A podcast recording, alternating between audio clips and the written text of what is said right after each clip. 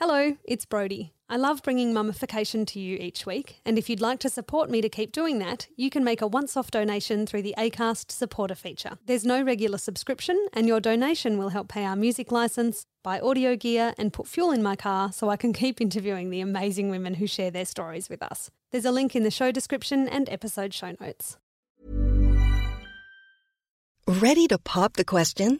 The jewelers at BlueNile.com have got sparkle down to a science with beautiful lab grown diamonds worthy of your most brilliant moments. Their lab grown diamonds are independently graded and guaranteed identical to natural diamonds, and they're ready to ship to your door. Go to BlueNile.com and use promo code LISTEN to get $50 off your purchase of $500 or more. That's code LISTEN at BlueNile.com for $50 off. BlueNile.com code LISTEN. Hold up. What was that? Boring. No flavor. That was as bad as those leftovers you ate all week. Keke Palmer here, and it's time to say hello to something fresh and guilt-free. Hello Fresh. Jazz up dinner with pecan-crusted chicken or garlic butter shrimp scampi. Now that's music to my mouth. Hello Fresh. Let's get this dinner party started. Discover all the delicious possibilities at hellofresh.com. Hello and welcome to Mummification. I'm your host, Brody Matner. This podcast is a space for women and parents to talk about how they're feeling, and sometimes they feel like swearing. So this episode may not be suitable for young ears.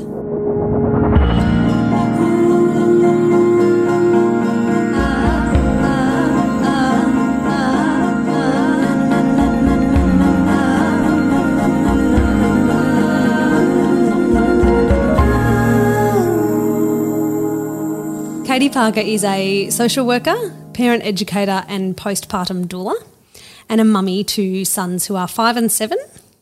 son and daughter. Oh, sorry. Seven year old son, five year old daughter. Boy and a girl. You got the jackpot. Everyone wants boy and a girl. um, thank you for coming on. It feels Katie and I have been talking about doing this for I don't know a billion years, and we've like rescheduled about five times. I think so. It's so nice to see you. It's really nice to see you too. And in the flesh too. I know in real life. if you were stuck on a desert island and you could take one meal, one drink, and one personal item, what would they be? Oh my goodness. Um, one drink. Well, I mean, water would be the obvious choice there, I suppose. I do love a gin and tonic though. Um, meal. It's always going to be the tom yum soup from Warragul Thai. I order it mild with an extra serve of vegetables, and it is actually the most delicious thing you'll ever taste. Great. Uh, personal item. Oh, gosh. Brady, you've asked me a hard question. It's probably the hardest question that I'll ask you. Promise the rest are really easy. um, well, I don't know. I want to say like my laptop, probably. Yeah, like I can access music and podcasts and Everything. everything, really. Yeah, yeah. I've, I- I've signed up to about a bazillion courses. Oh. Like I love learning, and I just they're all sitting in the background. So yeah, with my laptop, I'd have a great opportunity to get through a few of those. All you could do. Yeah. Now, when I was doing research for this chat, I read your personal story on your website and I cried in a cafe oh. because it resonated so much with me. And when you talked about the rage that you felt when your kids were little, I just felt it in my bones. And so I wanted to ask how was your personal transition into motherhood? tough. Yeah, it was a challenge.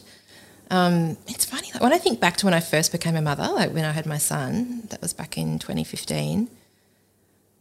I don't like it's all a bit of a blur. Like I remember there being some really, really hard times. Like we, my partner took a week off work. Like he was entitled to a week of parental leave, and um, sorry, that's my dog. it's just jingling, jingling around a little bit there. Um, and so I was in hospital until day five. And so by the time I got home, I had him home for two days before he went back to work. And that that was a real challenge. Um, all of a sudden, just yeah, being left by myself with this baby, like really not feeling very qualifi- qualified. That's the other dog. That's Magnus. Sorry, that's Magnus.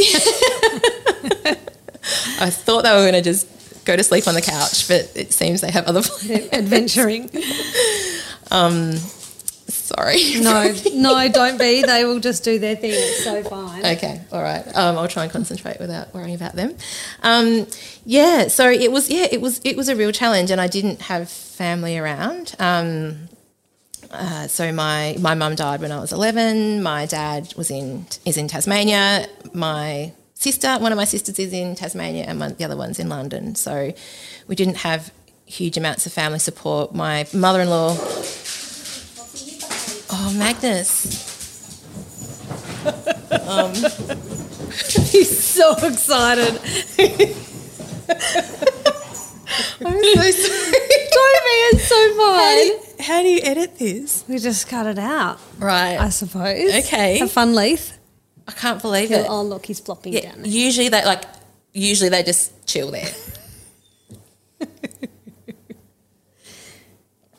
So we'll go back. You were saying you didn't have a lot of family support. Yeah, yeah. Um, and my my um, mother-in-law had died just before we had kids as well, and so I did have my father-in-law in Melbourne. So we lived in Melbourne when we had our, our kids to start with, and a sister-in-law who lived also lived around the corner, but she worked. Um, so she we, we would catch up, and that was like the highlight of my week was going for a, a walk with her. Um, around the park nearby. And but yeah, other than that, we we didn't really have much support in terms of you know the, the sort of the practical support.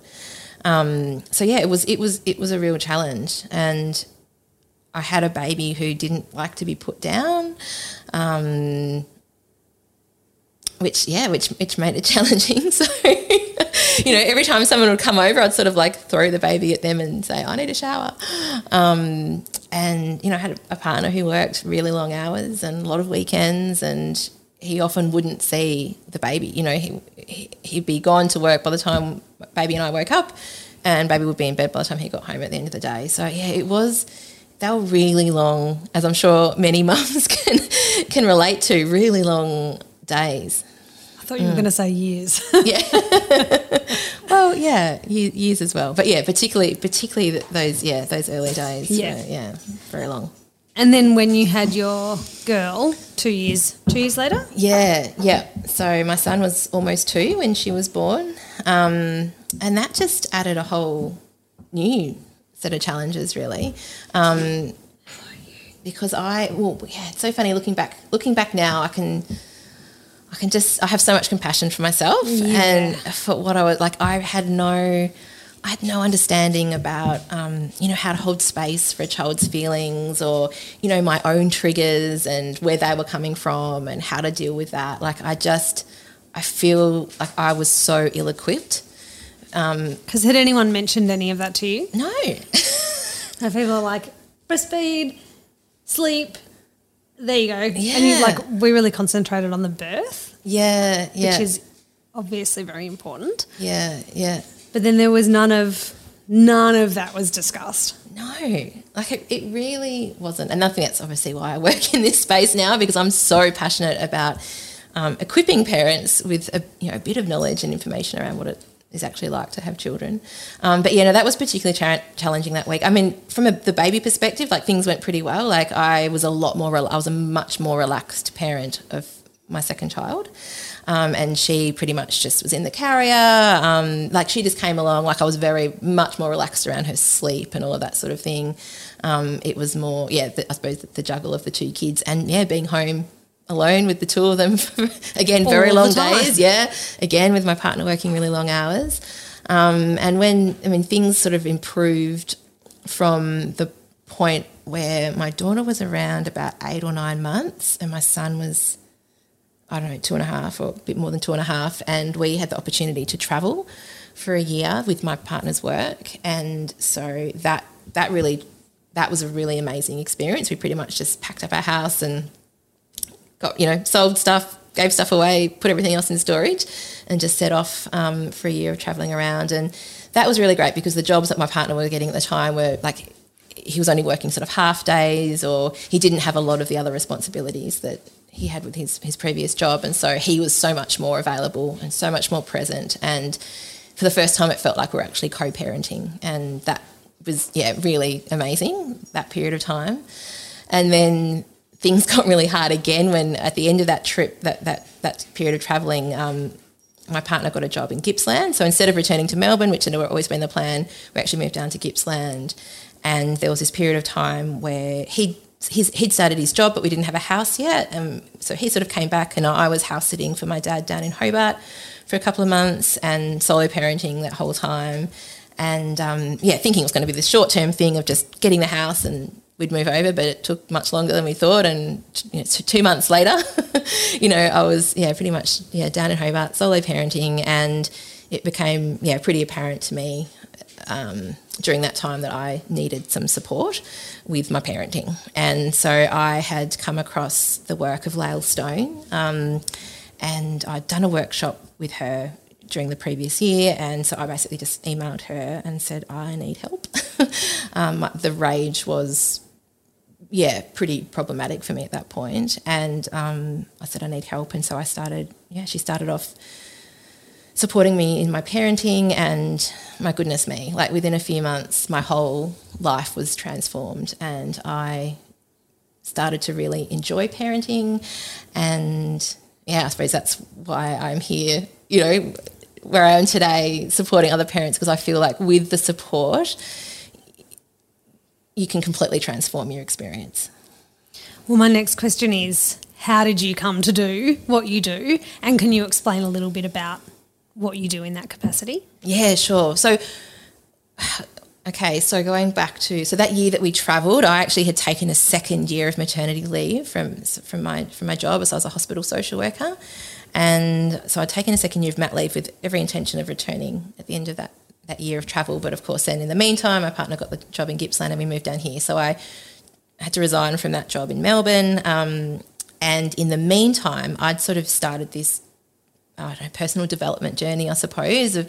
Um, I had got very into listening to the Nourishing the Mother podcast and doing some of their courses that Julie and Bridget were running. And it was during during one of those courses that the, the idea first occurred to me or you know that they pointed out that actually there were other things that I could be doing. Like I didn't necessarily need to be a hospital social worker for the rest of my life which I'd always just thought that's what I was going to do that's what I was good at that's what I loved. And um, and so that that seed was first planted during one of those courses that you could actually yeah be doing something else. And so later in that year I um, was just scrolling Facebook and came across this ad for postpartum doula training and I'd never heard of a postpartum doula before. I didn't even know what that was. But after you know reading about it, and I did a, a webinar. So it was with Julia Jones from Newborn Mothers.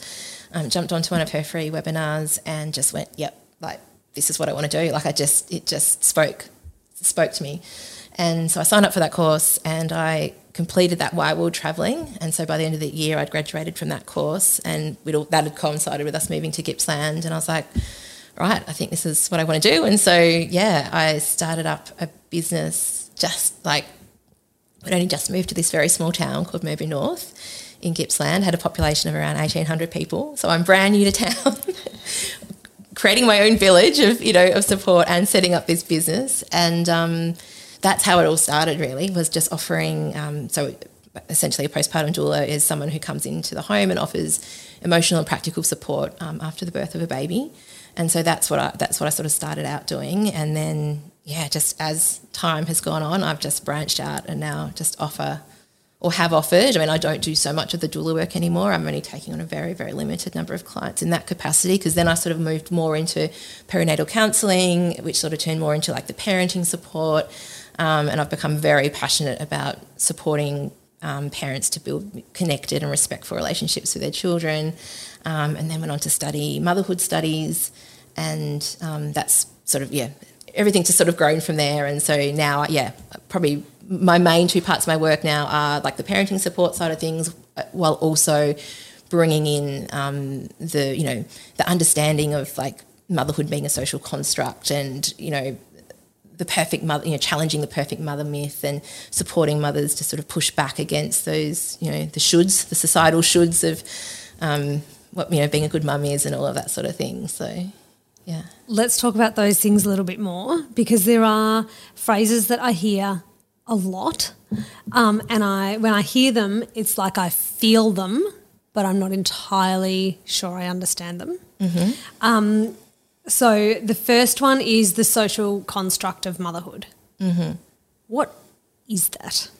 Yeah. Okay. Well, um, I'd love to just mention my um, good friend, but also mentor and teacher is Dr. Sophie Brock, who has basically this is her life's work. She's done a PhD in this area, and so I would highly recommend everyone going and listening to her podcast, The Good Enough Mother, because she will be able to articulate this a whole lot better than me. But essentially, um, you know, the, we need to understand that we we're mothering, we're mothering within a social, like within, like the these social rules essentially. So she she has this really great analogy of like the fish tank of motherhood, where she describes like the fish tank, like the actual bowl, the the the, the fish tank itself is like the the social construct of motherhood, and then the fish swimming around in it, like we're all the mothers.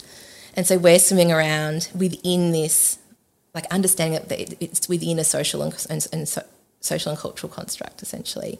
So, and our experience as mothers in our society, being in, you know, West, Western society, um, is very different to mothers in other cultures around the world. And that um, within on on this tank that we're sort of swimming in are these sort of rules of perfect motherhood essentially so they're all over the tank and we're swimming around um, essentially trying to like live up to these expectations of what we perceive is a perfect you know the perfect mother essentially Yep. um, and so, I, what I'm so passionate about is bringing awareness to that.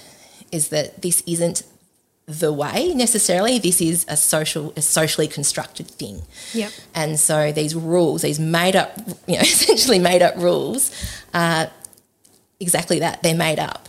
Um, and so I'll often ask um, mums the question, you know, what, well, how do you define a, a good mother? You know, what what is a good when you think of a good mother what does you know what words come to mind and um, acknowledging that that is essentially a socially constructed concept that um, and a very unrealistic one that's being that's been um, constructed in our Western society by you know in our, our, our patriarchal capitalist society. And so when I bring awareness, uh, you know, I'm so passionate about bringing this awareness to people so that they hopefully can then see that actually where they're perceiving that they're failing at living up to these expectations, it's actually not. It's not a personal or individual failure at all. It's actually the societal, these unrealistic societal expectations Being that are placed on mothers. them. Yeah, yeah. And then we internalize that as mothers. So through our social conditioning from when we're little girls, you know, we are socially conditioned into that. And so we, when we become mums, we then have this idea, this, you know, this idea of what, yeah, what we're meant to do. And so what happens is when we don't meet those expectations, we can then experience guilt. And so the way we work through our guilt is actually looking at, well, what are these rules, these made up rules of perfect motherhood, um, and then sort of deconstructing them and bringing awareness to, oh, actually, it's not any personal failure. It's because of the society I'm trying to mother, mother in. What are some of the more common um, themes within that? Like, what are some of the really common things that mums say to you? So, um, okay, things around um, screen time. Oh my kids watch too too much TV, so there's a lot of you know a lot of guilt around screen time. So there's just like you know like a good mum, you know we're socialised with a good mum doesn't you know put their kids in front of the TV for long periods of time or that sort of thing. Um, it can be around yelling. You know, a good mum doesn't yell at her kids. A good mum is calm and collected, and you know always um, you know, manages her emotions and, you know, that sort of thing. So yelling, um, things like putting, um, when we send our kids to daycare, because part one of these rules of this, you know, um, of, of good, you know, of perfect motherhood is that we, um, are, you know, mothers should be like the bio, you know, the, we're the biological carers of our children 24 7 a day, you know, 24 7. We always need to be the ones looking after our children. So when, um, when we, yeah, send our kids to daycare, then that can bring up a lot of guilt of like, and that's essentially us measuring ourselves up against that expectation that, um, you know, it's a mother's job to care for her children at all times oh, returning to work, you know, returning to work versus, I mean, I've just had a conversation in one of the groups I, I, I run this morning around that, around this, this situation so many mothers are faced with where, you know, we're expected to mother like we don't work and we're expected to work like we don't mother. And, you know, like it, we can't win. Like Yeah. whatever we do as mothers, we will receive some form of judgment. Um, and what one of the, the mums in my group has just recently returned to, to work after maternity leave, and her, ch- her child's nine months old. Um, and yeah, she's received yeah some judgment from one of the women at her workplace around that. And well, what you know, what's happening? What about your baby? Who's looking after Yeah. your baby? Yeah, Yeah. yeah, And she, you know, she worked out, and I love that she did this. She, she said she worked out that in, in a week there are 168 hours. And of those 168 hours, her baby is either with her, her husband, or her mother in law for 148 of those hours. And, you know, but she still, she was receiving this judgment of what's happening. And it's just, these are the questions a, a father would never be asked. Never. Who's got your baby, Mm. sir? Or, you know, if the dad's out with the baby, and the, or at, I'll give you an example from Mother's Day. About two two, oh, probably six weeks after my second child was born, I woke up at 5 a.m. with gastro. I was really sick.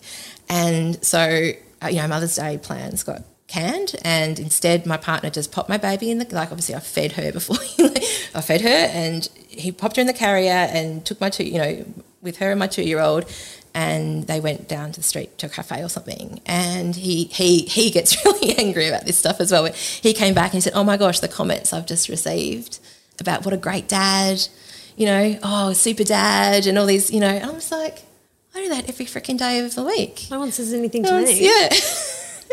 you know, it's just, yeah, it's just so, yeah, yeah, it's just so much to do with how we're socially conditioned. Yeah. We could just do it so much better. Because if all of that wasn't there, women wouldn't feel so bad about themselves and their mothering and their work and just feel so bad about everything. Mm. And like, why can't we all just get along? Like, Yeah, it'd know. just be so much. And it'd be it'd be better for men. It'd be better for women. It'd be better for families. It'd be better for kids. Like, because then our kids inherit that, right? Like, Yeah, yeah. And it's something we're so conscious of in our family, as I know that you are too in yours, that, you know, challenging some of those gender stereotypes, um, particularly during, this became particularly um, present during COVID when I was trying to run my business and had my kids home with me full time, while my partner, who's an essential worker, um, you know, got to leave the house and just continue work like nothing had changed, while I was home madly trying to, you know, do the juggle. And so that was a time where he really he had to he had to step up. I mean, I mean he he he already I don't want to say that that was just a new thing. Like he was already very involved, and um, we've always shared domestic tasks pretty equally and that sort of thing. But particularly at that time, it just became so important um, that he really went above and beyond his usual duties of the 50-50 split really because yeah, as, as soon as he walked in the door, we were tag teaming, and I, you know, I needed to go upstairs and up to my study and, and work, and um, yeah. Whereas I think for a lot of, and so, so you know, we, we, we made it work, and we we managed with his help. But I just spoke to so many mothers during that period that literally everything was on them, like the remote, you know, the remote learning, the running of the household, you know, the remote learning while they've got a toddler running around and a baby, you know, like some of the situations that mothers have dealt with over the past couple of years, while also how you know having a job, working, yeah, um, paid, paid working. paid paid working exactly. So um, you know, I mean, I feel, uh, and I and I never want to use the word lucky, but I acknowledge that not everyone has a partner like mine who does just come home from work and just takes over. You know, okay, where you at? What's happening with the dinner? Like, just take over the cooking. Um, hang out the washing, you know, do all those things, Yep. do the washing up while I disappear upstairs to to, to do my bit of work for the day, sort of thing. So, and yeah, I a lot of you know I, I know this research. There's research that um, shows that actually during the pandemic, mothers mothers domestic you know the the, the percentage of mothers participating in domestic labour actually increased. Like, so the, the gap between, like, this is obviously for heterosexual couples, um, widened. Yeah. The, the gap between what each, you know, each, in, in a relationship where there's, you know, where there's a mother and a father, actually the gap widened during the pandemic. So mothers actually were taking on more of the domestic labour. It's, yeah, pretty crazy. It is pretty crazy.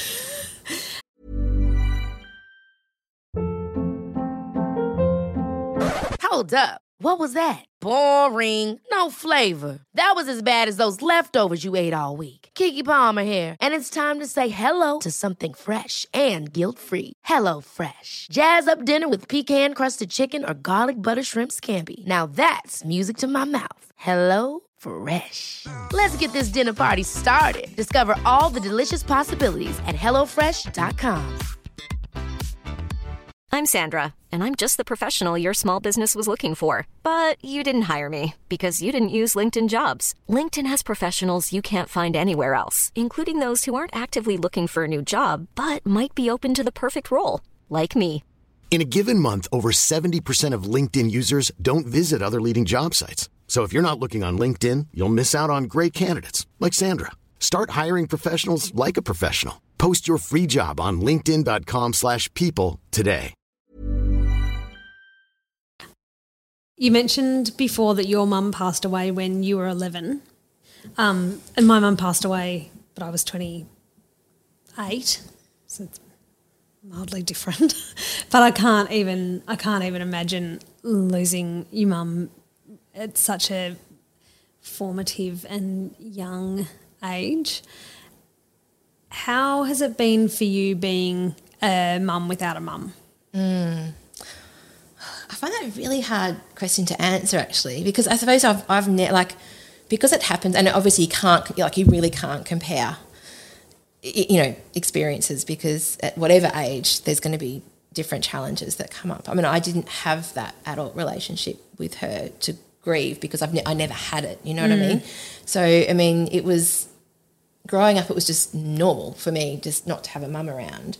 Whereas, like to answer your question about actually becoming a mother, I think that is probably the first time I properly grieved for my mum because I, yeah, I could just see, well, yeah, becoming a mum yourself, you just realise what a huge transition this is to your life. And I just didn't have, and also not having my mother in law around, um, wasn't able to have those conversations around what you know what it was like for her. Like I don't, I, I don't really have any understanding of what my birth, you know, my own birth was like, or what it was like. I mean, I, I can obviously talk to my dad about these things, but very different perspective, I suppose, from mum. So I feel like that's been hard not to have someone to talk to about those things, um, and also not to have the support that a lot of mothers and and and, and I want to acknowledge how much you know how supportive my dad has been, and you know I remember him coming over in those early weeks of when my son was born, and he stayed with us for a few nights, and it was one of the you know one of those horrific nights where baby just wasn't settling and he was screaming, and I just wasn't sleeping, and it just it was just one of those shit nights, you know, and um and you know, Dad coming out of the spare room and sort of, oh, is there anything I can do? And he ended up actually taking, you know, he he lay down um, and just held just held my baby for a couple of hours overnight, and he said, "You just go to bed and and sleep." So yeah, when I say that I didn't have the support, you know, like Yeah. you know, I I really remember that that moment of of Dad's support, and he was, you know, he would come and he'd cook for us, you know, he he cooked for us, but obviously being in Tasmania, he wasn't he wasn't really around that much either. There was just a couple of little trips that he made. Um, and also my sister from London who was visiting at the time as well. And, you know, I've said to her recently, oh, I'll never forget that us being in the kitchen and you making my porridge for me and while I held the baby. And like I was basically brought to tears because, you know, I had this support that I just hadn't had and just her making the porridge. And she obviously just didn't even think anything of it. Just oh, just make the porridge. But like it was such a big deal for me to have my breakfast made for me because because we, you know we're in this we were in this sort of thing where you know baby would wake around I don't know four thirty or five or around that sort of you know the four five a.m. and then feed and he'd be a bit unsettled and then we'd get back to sleep. And so then we'd sleep until, I don't know, 7.30 or 8 but by that time my partner had already, already left for work so i just never had that help in the morning and that sort of thing so yeah i, I remember like yeah little things like that just making such a difference um, but yeah so it was yeah it was it was really hard not not to have her around um, yeah from a su- support perspective but also just to yeah just talk to her about what it, you know what it was like for her and Yeah. yeah And even like we um, we tried to think of questions to ask my mum before she died, like what are we going to want to ask her Yeah, in yeah. five or ten or twenty or however many years, which like you don't know what questions you've got until you've got questions. Like it's an mm. impossible task, really. Mm, mm-hmm. Um, and I'm sure that the questions I asked were not relevant to me now. well that's it you don't know what to ask until you're faced with the situation do you yeah But also, I think the poor woman had like less than two weeks to live, and we're like, "Mum, can we ask you a thousand questions?" Oh. Like- but you know, you gotta you you grasp. But yeah, yeah, you you don't know what you need to know. So not having them there is really not having your mum's hard. It is tough. And what what sort of exacerbated that even further was that my my maternal grandma, who was my only living grandparent at that point, um, my mum's mum died while I was pregnant. So I didn't even have her, and, and very suddenly, like she had a she had a stroke. We, we had we celebrated Christmas together, and then Boxing Day morning, she just suddenly died. And so I didn't have, and I I also wish, oh, had I had the foresight to ask her some of those questions, you know, um, about because you know about my mum, you know, even like she would have been an amazing source of knowledge and that sort of thing around my mum's mothering journey herself and that sort of thing. But we unfortunately lost her very, very quickly as well. And so, yeah, it's it's it's hard. Um, I think, I mean, one positive and I of I don't know if you can frame it as a positive, but you know, one thing that's happened through not having my mum or not having family around. I mean, we've yeah, we since have moved to Gippsland where we yeah a, a long way away from anyone. Um, is that that's essentially forced me to create my own village and my own support networks, and so that's that's been a positive, I suppose, that's come of it. Is that I am much more, and since I've studied you know, postpartum care and other cultures, and I've realised actually how a lot of the world does postpartum is very different to how we do it, and not just postpartum, but just parenting in general. Um, that's helped me, yeah, set up set up that support for myself through friends and other means. off the top of your head, can you give me an example of that? Yep. So um, my daughter started kinder last year, um, and during the um, the kinder orientation day, they went to a park for this orientation day. I saw a mum that I'd only ever seen at our music class that we that we go to, and so I, rec- I recognised her, and then we soon discovered that her son was in the same class as my daughter, and so and then we also realised later on that we're also going to the same music class. So I was seeing her, you know, my daughter was seeing her son twice a week at kinder, and then on on a Friday at the music class as well.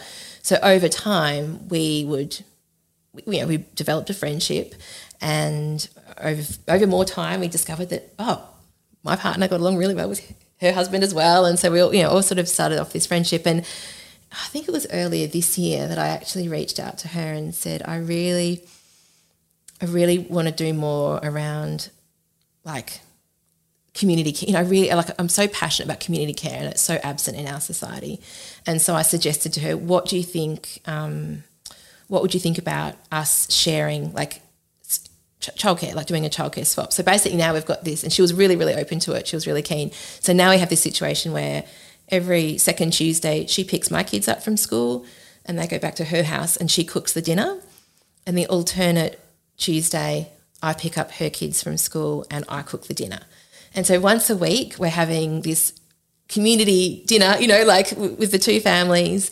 And one of us has the night off, you know, having to think about dinner. One of us gets those extra couple of hours to themselves in the afternoon. Um, and it is just working so well, obviously, for both of us as mums, but also for our kids. It's like our kids have just gained an extra couple of cousins. That that's sort of what the relationship has become because we see each other so frequently. And um, yeah, it's just been the most amazing thing. And do you see that kind of thing happening more in other cultures and other societies? Yes, yeah. So a lot of like we're, and this is what I want people to know is that we're, we, it's not the norm. Like the way we live our, our lives in these silos, like these nuclear families, most of the time, is not the norm. Like in other parts of the world, you know, you have a new baby and you have your whole village turning up to support you. To you know, if you've got older children, they're off playing with the other kids in the you know in the village. Um, you have meals being brought to you you have someone coming in to give you a massage like that's just the norm it's not like seen as a luxury it's just you know you've got other people coming in to clean your house and yeah yeah bringing the food and doing all those things hanging out the washing or you know um, and a new mother like her job essentially is just to be in bed learning how to breastfeed her child you know her new baby and bonding with her new baby and without all those extra to dos and pressures that are placed on her. And there's no, there's none of this bounce back sort of culture, you know, where you just sort of got to get crack on with it and get going sort of thing. Um, so yeah, I, I can't remember what your initial question was, but We're doing it wrong. we're doing it wrong. Essentially, that's yeah, yeah. Um, well, because part of the work you do is about also creating connection to self. Mm, Um, why is that so important for mums? Well, I think And what also, sorry, what do you what do you mean by that? Yeah. Well, I think again, like the the culture that we've grown up in is a very um, it's we're we're sort of conditioned out of being connected to ourselves. So things like you know from an early age. As a child, you know, you fall over and you hurt yourself and you start crying, and your parent says to you, You're okay, you're okay, come on, up your hop, you'll be right. You know, and we have that sort of narrative. Um, so from a very early age, I mean, that's just one example of how we're actually trained out of listening to ourselves. Because if you're if you've hurt yourself, and as a young child you're getting the message that you're okay, even though you're hurting, you're actually that that's essentially training you out of listening to yourself. And that process, you know, as as you grow up and as more and more, you know, more and more of these things happen, you know, it, the school system is such an example of this that we just become so disconnected from our like we're just we we we go you know kids go to school they're told what to do when to do when to do it. You know you're not allowed to do this you're not allowed to do this and if you do this there's a consequence and you know this punishment and reward system that we've got you know um, we're not actually trusting our children and that they you know we're not really following our child's lead and um, giving them the ability to sort of trust themselves like we're sort of training them out of that. So i think it starts from a really young age and then you see that um, again in when we have babies and in birth you know so much so much of that whole experience of being pregnant and birthing a child is you know we're, we're told what to do. We're not we're not taught to trust our bodies and to trust our babies and you know so it's it's a this lifelong Well, that's also like a, a it seems to be quite a female um I was going to say problem, but that's not the word I'm looking for. Issue, thing. As women, we're told not to mm. trust ourselves, right? Mm. We're told not to trust our bodies. Mm-hmm. Where that's sort of ingrained. And what you're saying is, it makes so much sense. It's just in us from when we're little, yeah yeah and so when we or become beaten out of us. yeah, yeah. I think we're, we're born with that, but then it's it's trained out of us pretty quickly. And there's so many more examples I can give there. But you know, then then we become a mother, and all of a sudden, you, you it's almost like you don't know. Like these questions come up, and this is all part of like the you know our matrescence, our, you know, this transition from woman to mother that we go through. And it's you know you're asking the questions of like, well, who who am I now? Like you've become so disconnected. Like you just sort of like you're going through the motions. You know, li- living in this patriarchal capitalist society where you know success equals productivity and you know you just it's such a doing culture um, that you know rest isn't um, revered or you know valued and so we're just always doing doing doing doing doing that yeah we, when we become a mum it can be really hard to actually sink into that and and that's why I, yeah, that, I suppose that's what I mean by when we that, that connecting back in with ourselves. is actually coming back to who who am I? What is important to me? What are my values? What values do I hold? And what sort of parent do I want to be? What what legacy do I want to leave? Um, what and asking yourself the question, you know, what do I need?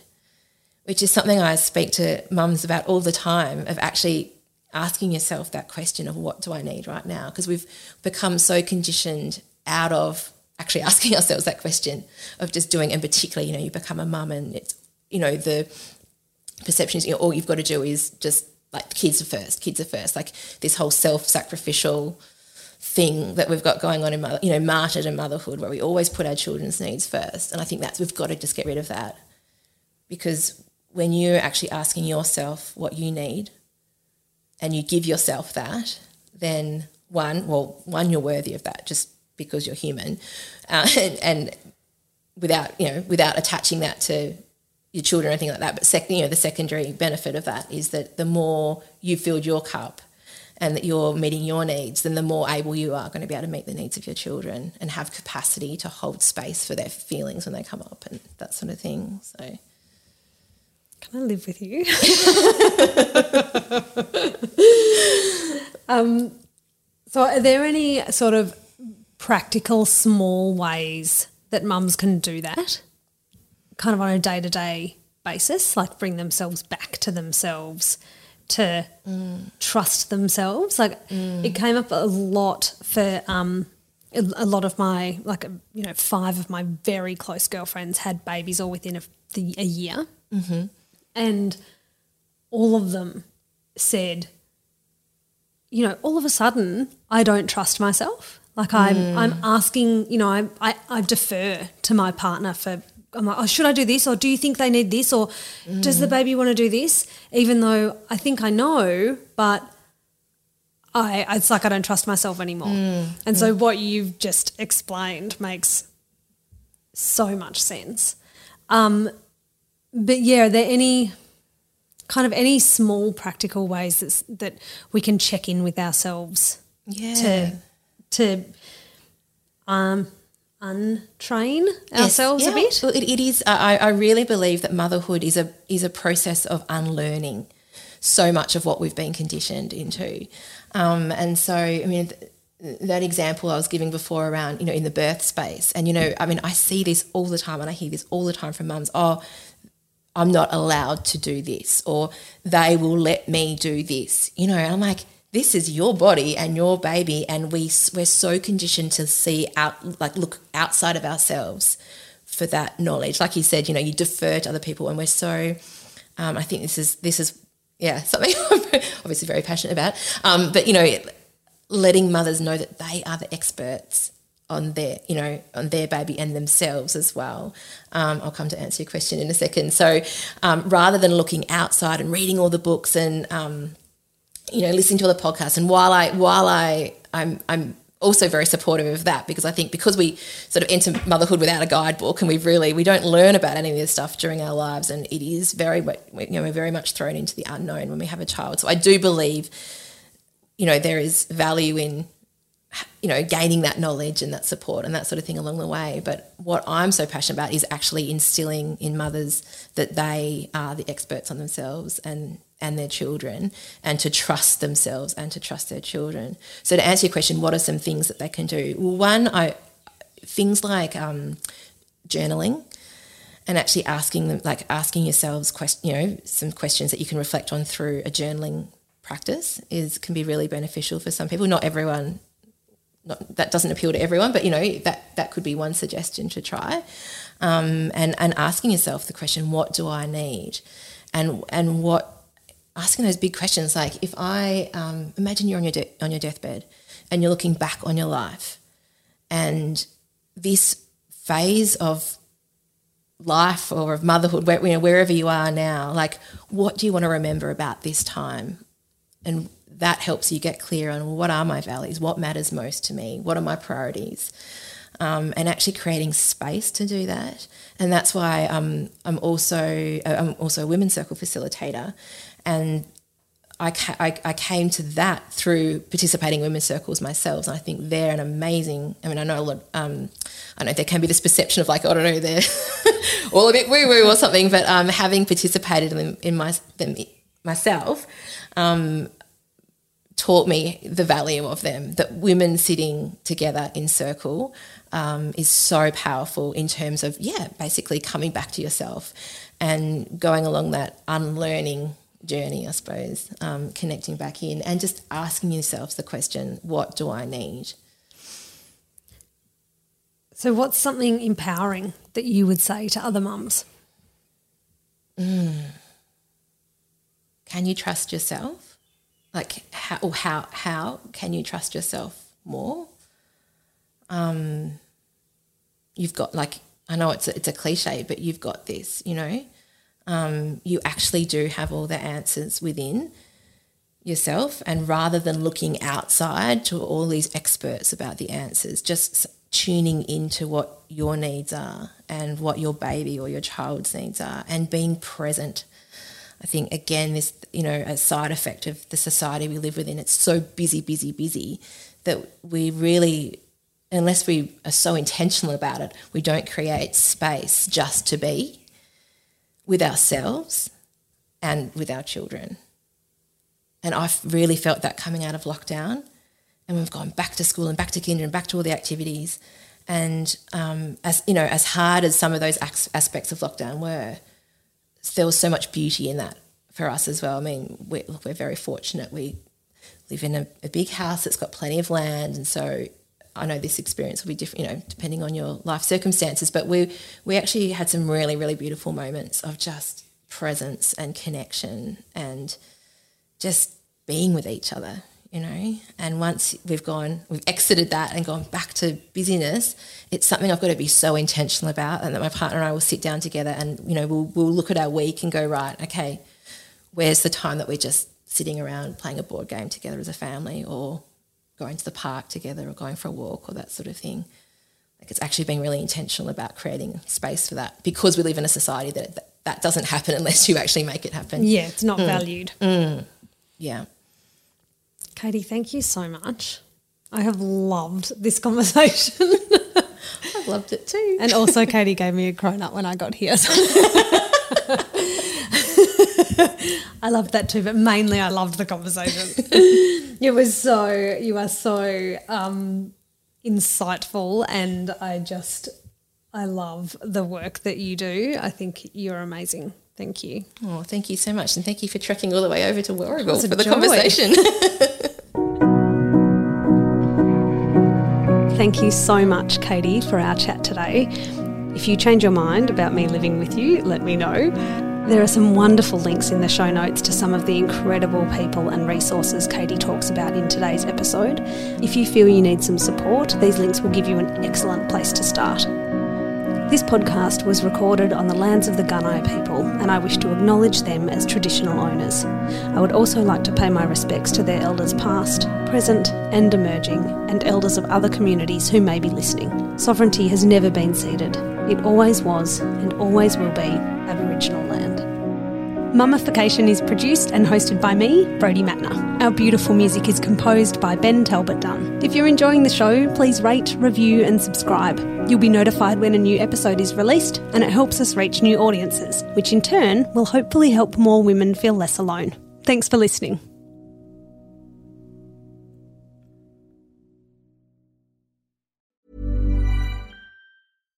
Mom deserves the best, and there's no better place to shop for Mother's Day than Whole Foods Market. They're your destination for unbeatable savings, from premium gifts to show-stopping flowers and irresistible desserts. Start by saving 33% with Prime on all body care and candles. Then get a 15-stem bunch of tulips for just $9.99 each with Prime. Round out Mom's menu with festive rosé, irresistible berry chantilly cake, and more special treats. Come celebrate Mother's Day at Whole Foods Market Ever catch yourself eating the same flavorless dinner three days in a row?